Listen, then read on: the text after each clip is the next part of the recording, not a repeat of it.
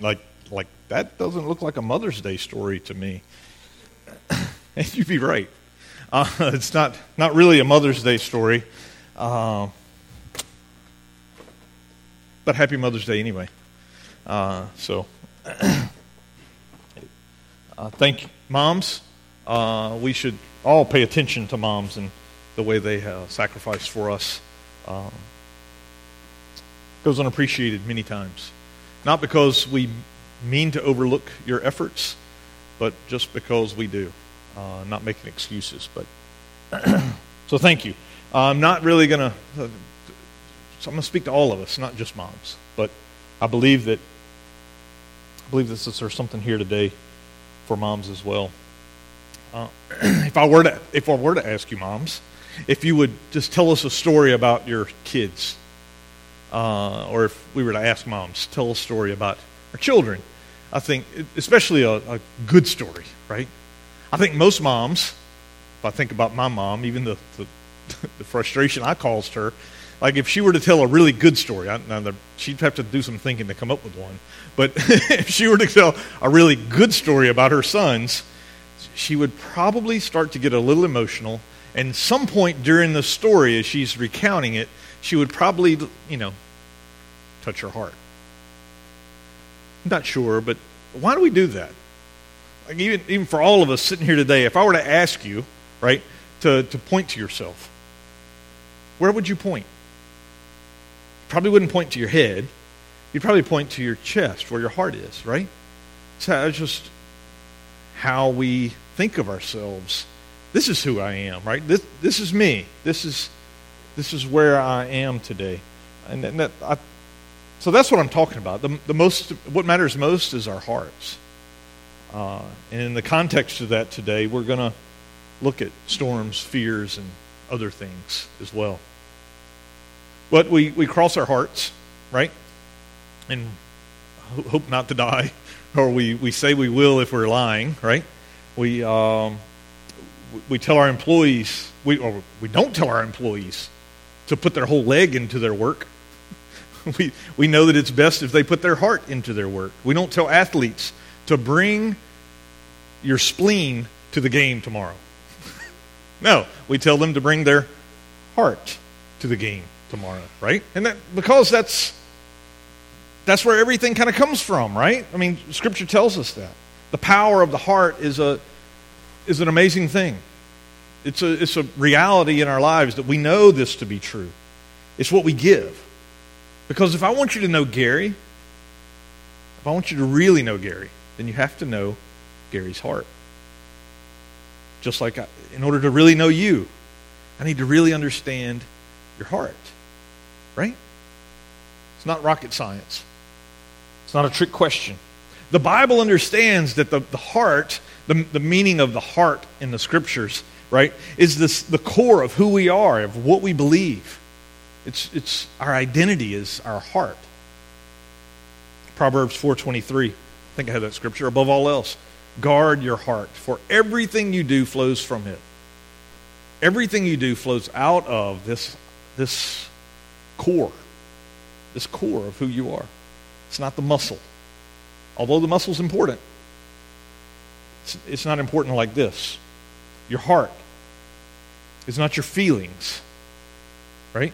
Your heart is the fundamental spirit or will of who you are that determines what you feel your thoughts, how you, what you entertain or reject in life. Your heart is this core set of convictions, this core set of principles, motivations that determine that determine whether you're listening right now or not. It comes out of your heart. The heart is who we are.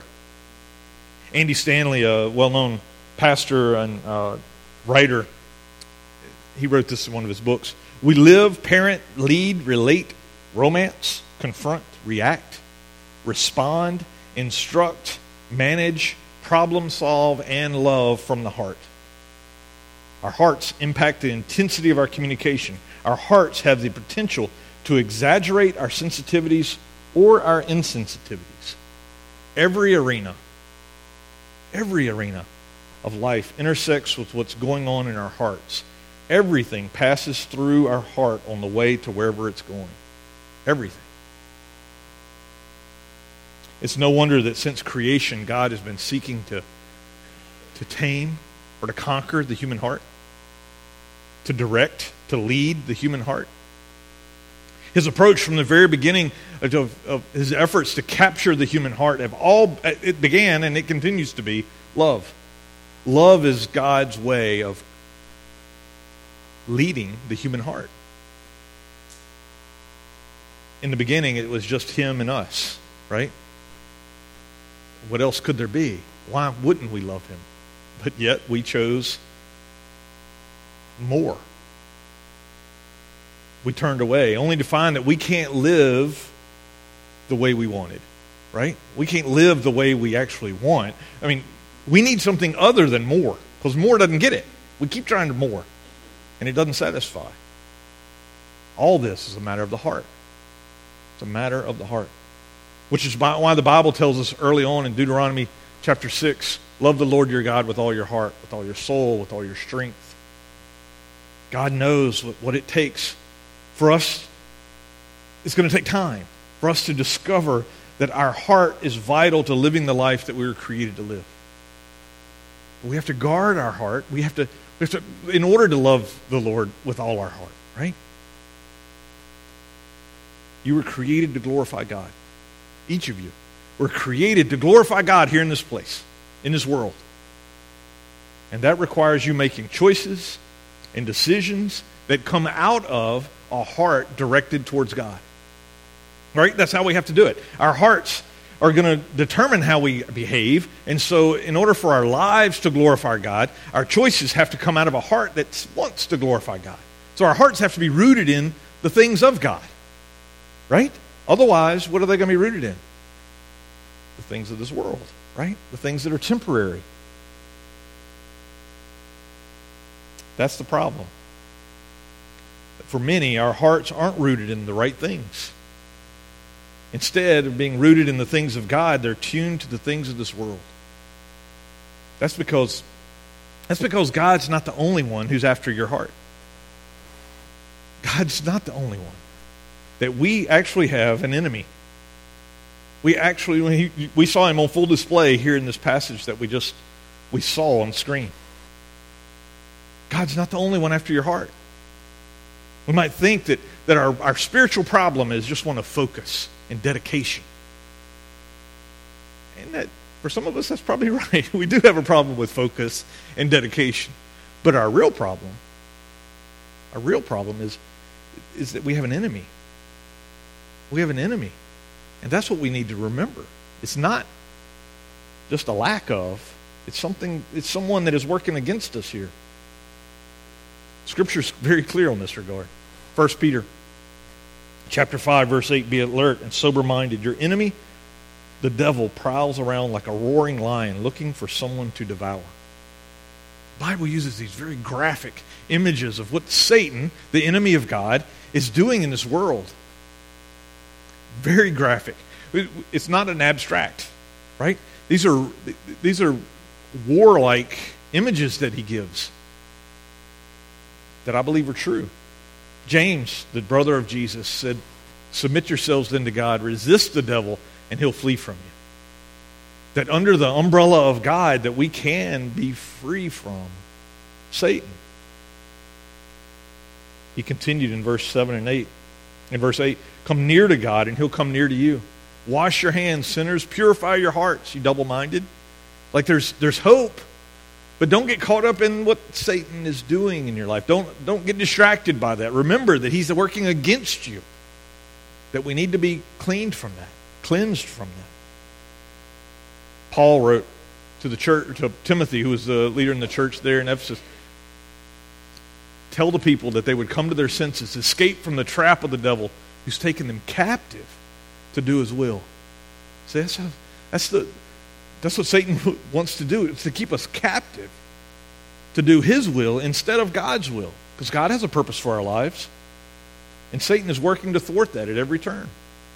That's the, that's the consistency of Scripture is, is pointing us in that direction. That yes, God has a will and a purpose for your life, but Satan wants to thwart that at every turn. Paul wrote to the church in Ephesus don't give the devil a foothold. Don't give the devil a foothold in your life. Don't give him the slightest crack where he can hold on and, and begin to work in your life. Don't give him anything. But instead, put on the full armor of God so that you can take your stand against his schemes. For our struggle, he said, is not against flesh and blood, but against the rulers, against the authorities, against the powers of this dark world. Didn't think it was a dark world, did we? We thought God was here. Against the spiritual forces of evil in the heavenly realms. That there is something going on here in this world that we may not completely see. That many people don't see at all, I believe. That there is a spiritual reality here in our world that, that, that, that we may not appreciate often enough. Because that's stuff we don't really understand.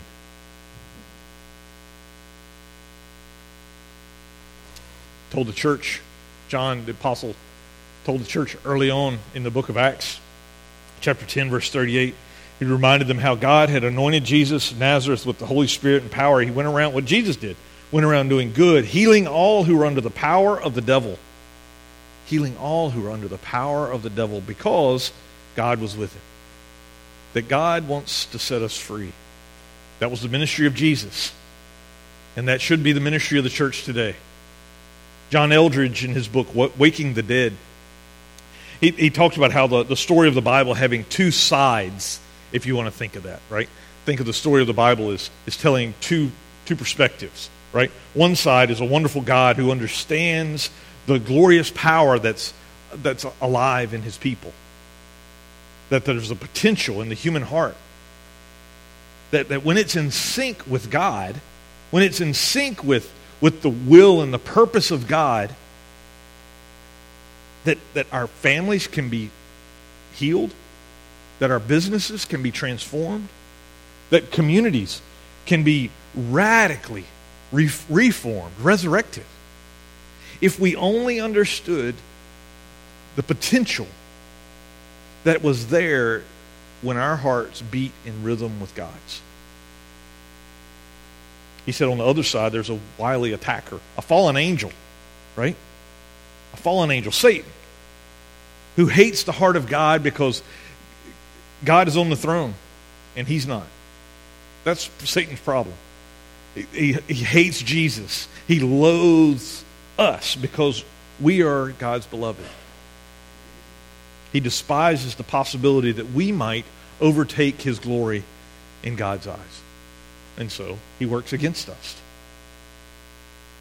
This has been the, the story of our lives is a struggle against not the things of this world, but actually against the powers of evil in this world.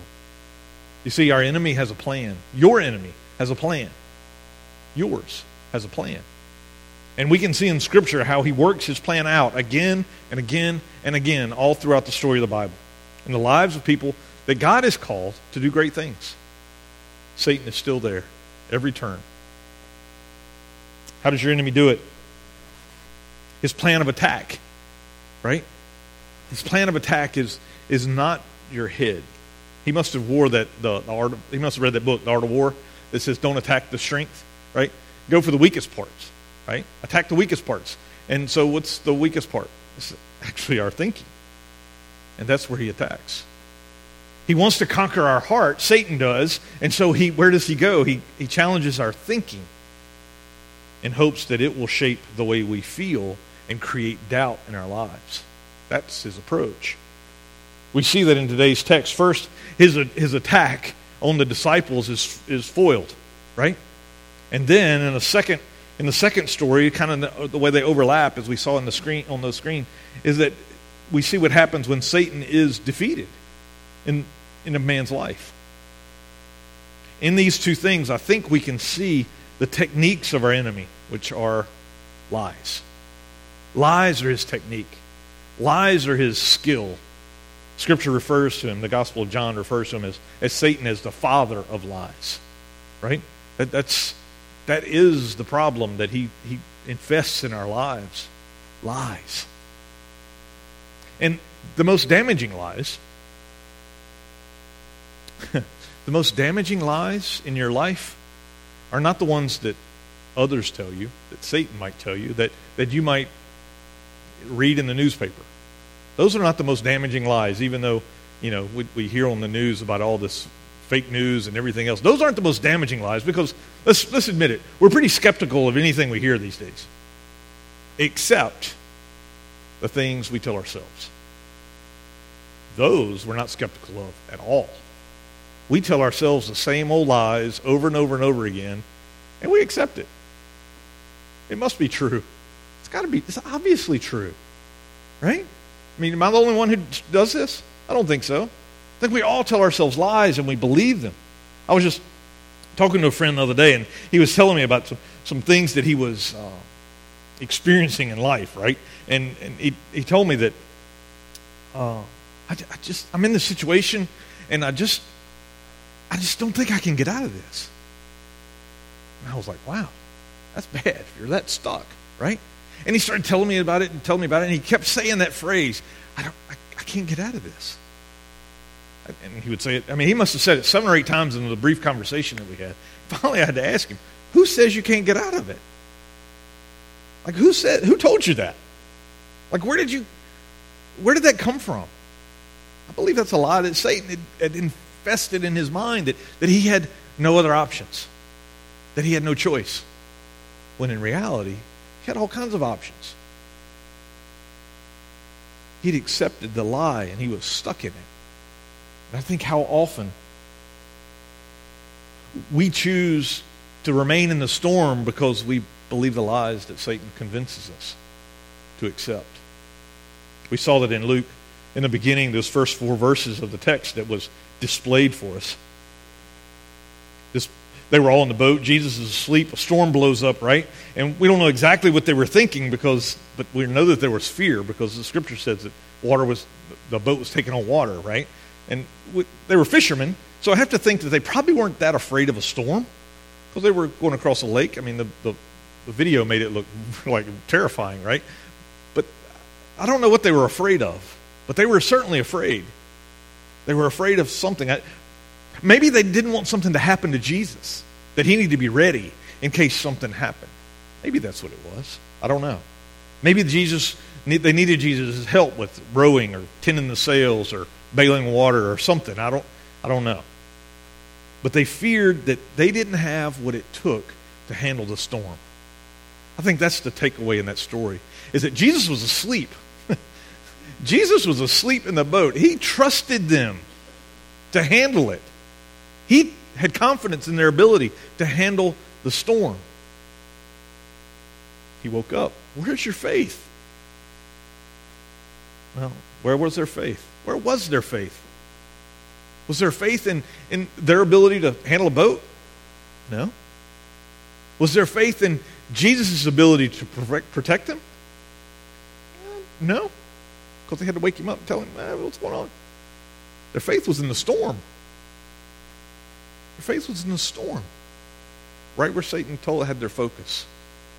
But in that, they were reminded that, and, and the powerful reminder for us is that, that when we, we recognize these fears in our life, these lies in our life, these things that, okay, this doesn't make sense, I'm afraid of the storm, when Jesus is right here, like we go to Him.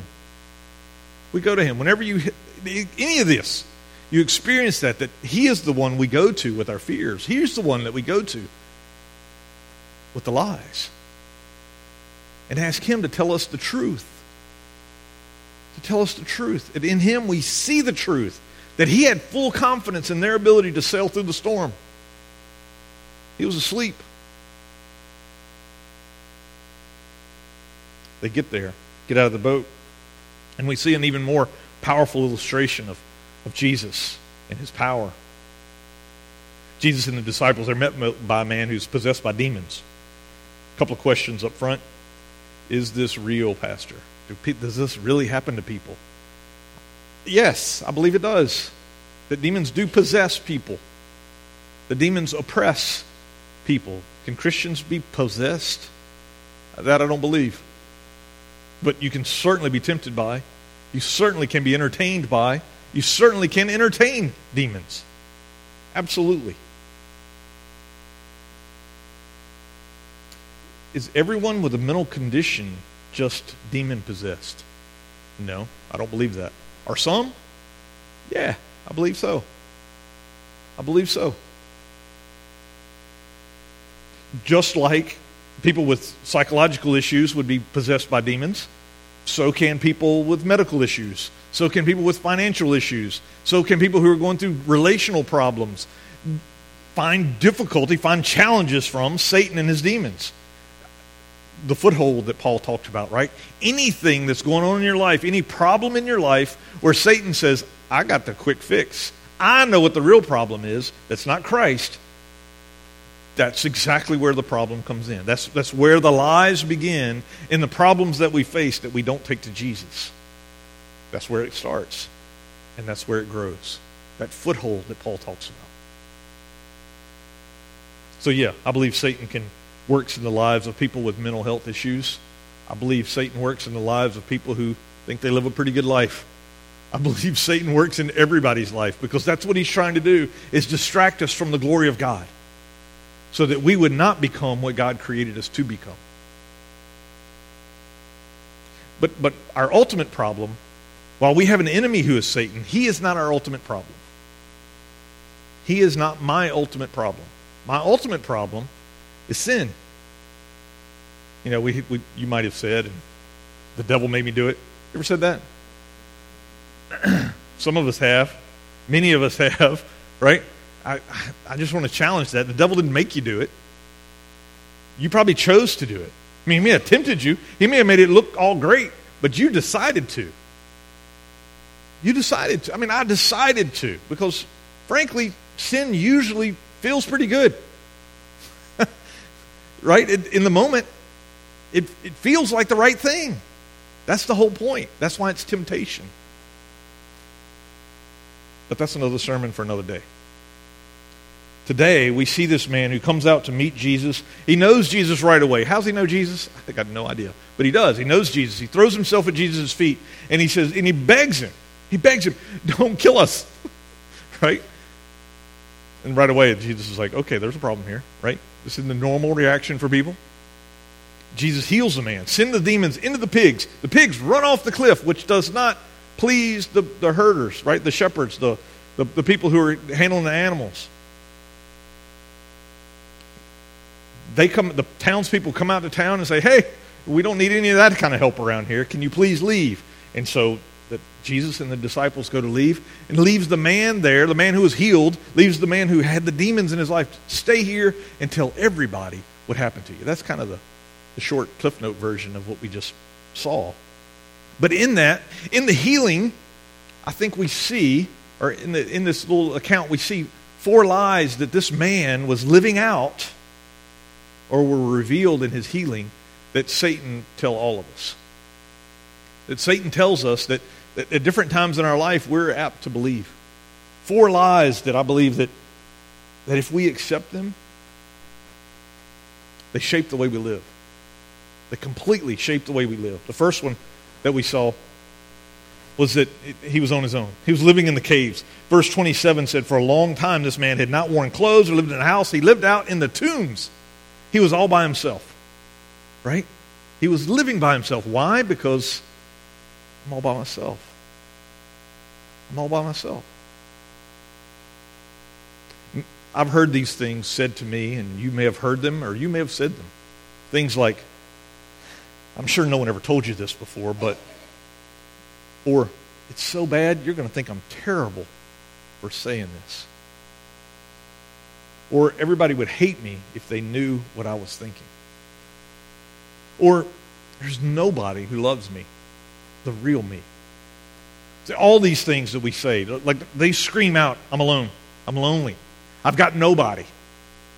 I'm all by myself here, right?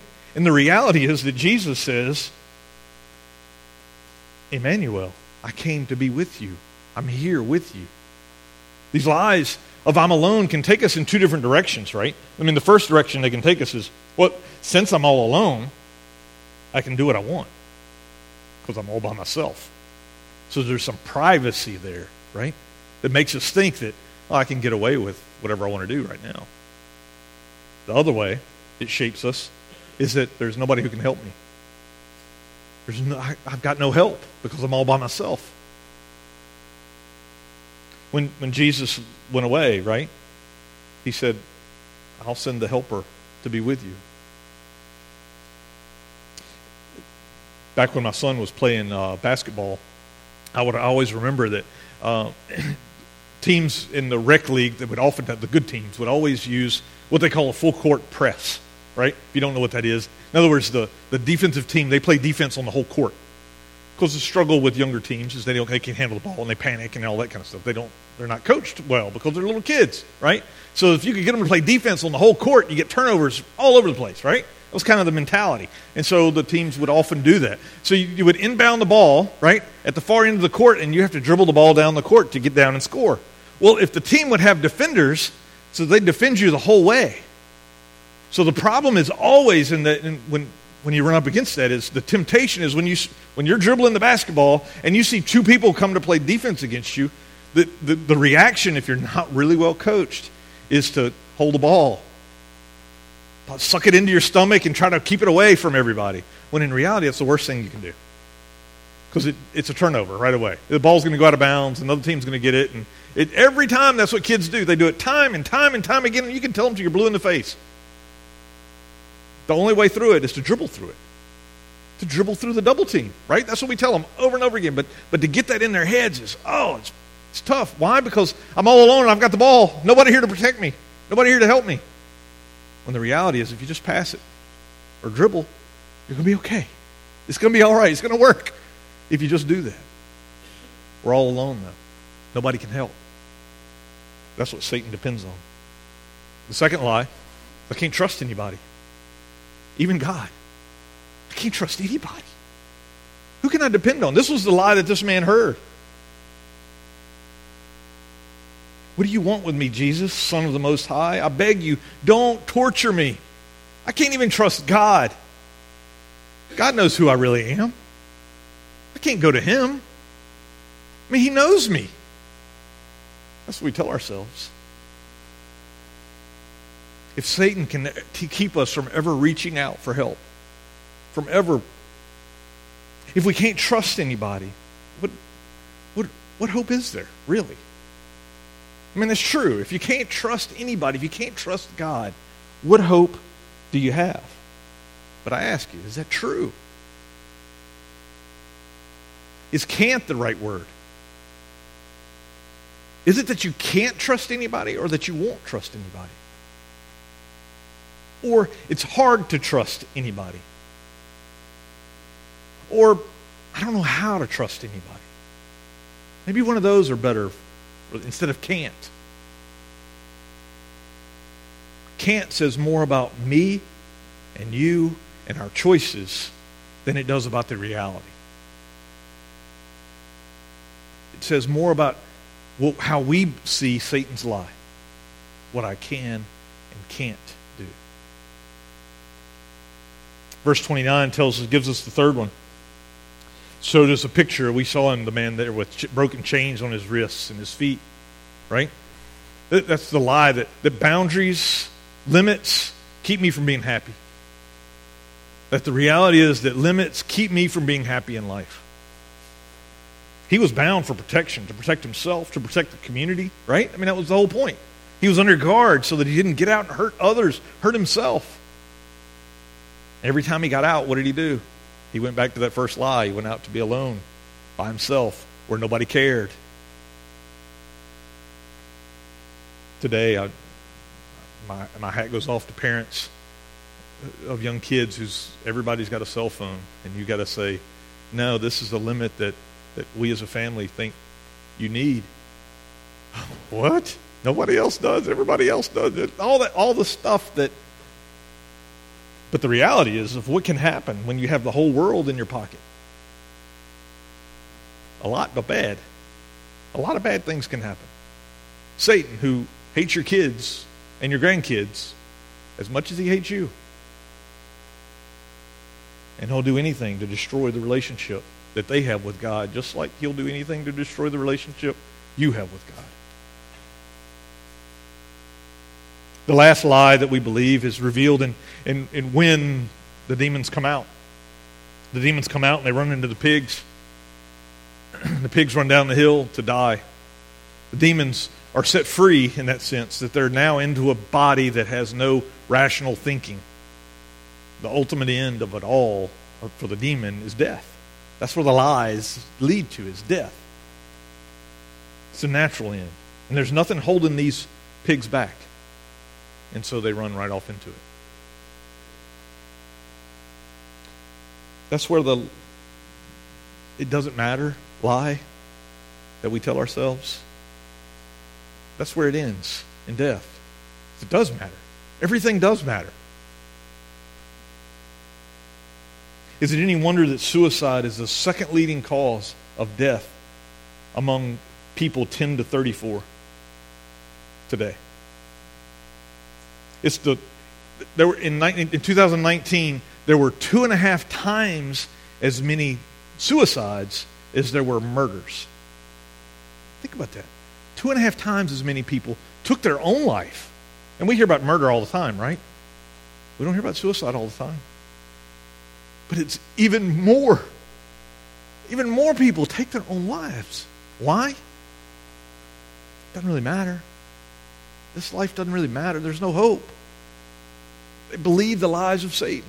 They believe the lies. I mean, they're, they're, they're broken, they're hurting. These lies of Satan. He wants us to believe because he knows that God has a plan. Satan wants us to believe these lies because he knows that God has a plan, that, that we are instrumental in God's plan. And he wants to keep, he wants to break that. He doesn't want us to experience what God wants for us. God has a plan, that, and we're instruments in that. Anything He can do to derail it, He will. But I have some good news. I have some really good news. John chapter 10, verse 10. Probably one of my favorite passages of Scripture. The thief comes only to steal, kill, and destroy. I have come that they may have life and have it abundantly. The devil's purpose is to steal, kill, and destroy. But I come that they may have life and life abundantly. That's the truth. But how do we how do we get that truth that we can read and how do we get it into our heads? The truth. when I was thinking about moms, right? And my brother and I, we were pretty close to the same age, but we did not get along ever at all about anything.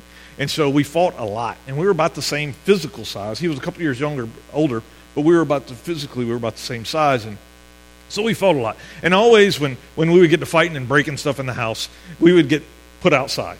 And uh, I guess, I don't know if she thought that would solve the problem or maybe it was just that she wouldn't have to listen to the problem. I'm not sure which it was, right? So she would put us out, and we would continue the fighting and carrying on and breaking stuff outside and throwing stuff at each other and whatever else. And so it never resolved the issue, right? It wasn't until much later that I realized to break that pattern of behavior, you can't just say stop that all the time. Like I can say stop believing the lies.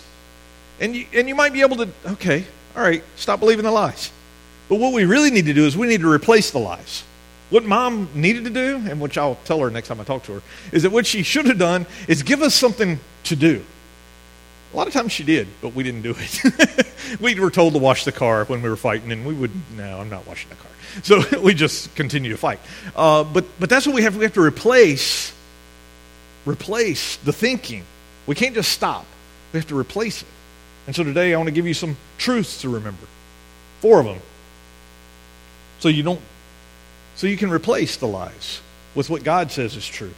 First thing, you know, that, that the man believed he was all alone. He wanted to be all alone. The lies, the deceiver wanted him to be all alone. And the truth is, is that God is always with us. God is always with us. He never leave you, never forsake you. He's always there. Even when Jesus went away to be with the Father, what did he do? He sent the Spirit, God's heart, to be with us. Never leave you, never forsake you. You're never alone. You're never alone. You're never alone. Second, God, God's promises are fixed. God's promises are fixed. Satan tells us we can't trust anybody, that you can't rely on anything. People will let you down. Even church folk are going to be hypocrites, right? That's what Satan wants to remind us always. But God says you can always trust me. You can always rely on me. He says, I knew you from before you were born. I've had a purpose for your life from the very beginning of creation. You are so much more than you know. You are so much more than you know. People will fail you, people will let you down, but I will not. My promises are forever.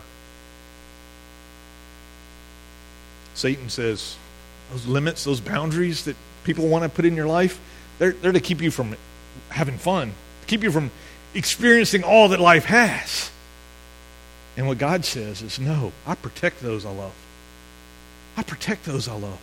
Those boundaries, those limits that God puts in place for our lives, those are actually so that we can live free. Because the freedom that the world promises is actually bondage.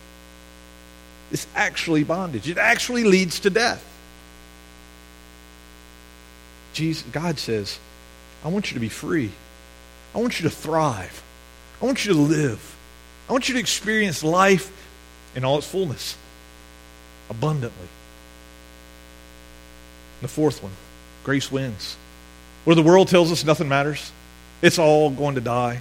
Everything is pointless. Don't, why care? No, grace wins. Grace wins. The, the empty tomb shows us that God has authority over life and death. That his work is always about redeeming, redeeming sinners, renewing relationships, restoring hope, resurrecting life. That's what God is about. That's what He wants for you and for me. That grace wins because God has a great plan, and it includes you, it includes me, and it needs your heart. The most important thing. So, how do we get there? How do we replace these lies, the lies that we tell ourselves, with the truth? It's worship. And I don't mean just coming to church and singing, although that's part of it. It's being together in fellowship and, and worshiping God, but to worship God. That's how we replace the lies. Let me, let me ask you, and you don't have to raise your hand or you don't have to, but uh, of, of your engaged time during the week, how much of it is spent in worship? Is it more than just this hour? Is it, okay, I, I read stuff 15 minutes a day, or how much of your time is spent in worship. That's how we replace the thoughts. We spend time, and I don't mean singing, although listening to some spiritual music would be a good thing, but reading God's Word. Not just somebody else's thoughts about God's Word, but actually the words of Scripture. Reading that, getting that into your body, in your mind, feeding your mind on spiritual things, not just Netflix, not just Disney Plus, but actually the things of God. So that when Satan prompts you with a lie, you'll recognize it for what it is. And you won't be tempted to repeat that lie again and again and again and again. Worship is the key. This week in our reading, our online reading plan, that's what we're going to focus on is worship. All the different ways that we can approach God in worship this week.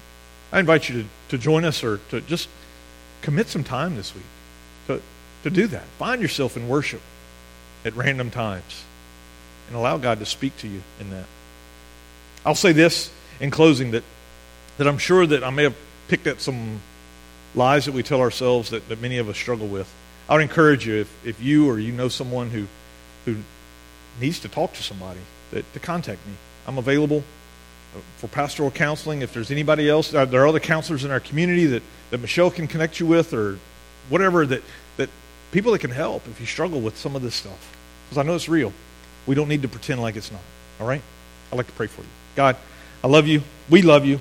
We thank you, Lord, for the truth that sets us free. Lord God, I ask that you would speak to us today. That as we move closer to you, God, we may recognize your voice and we also may be able to discern your voice from the lies of our enemy. Help us, Lord. We need you. We love you. We pray all this in your Son's holy name. Amen. Amen. I will, uh, one last plug while Artie's coming up for our closing hymn. Uh, on Monday nights, there's a group of men that gather at the charge off.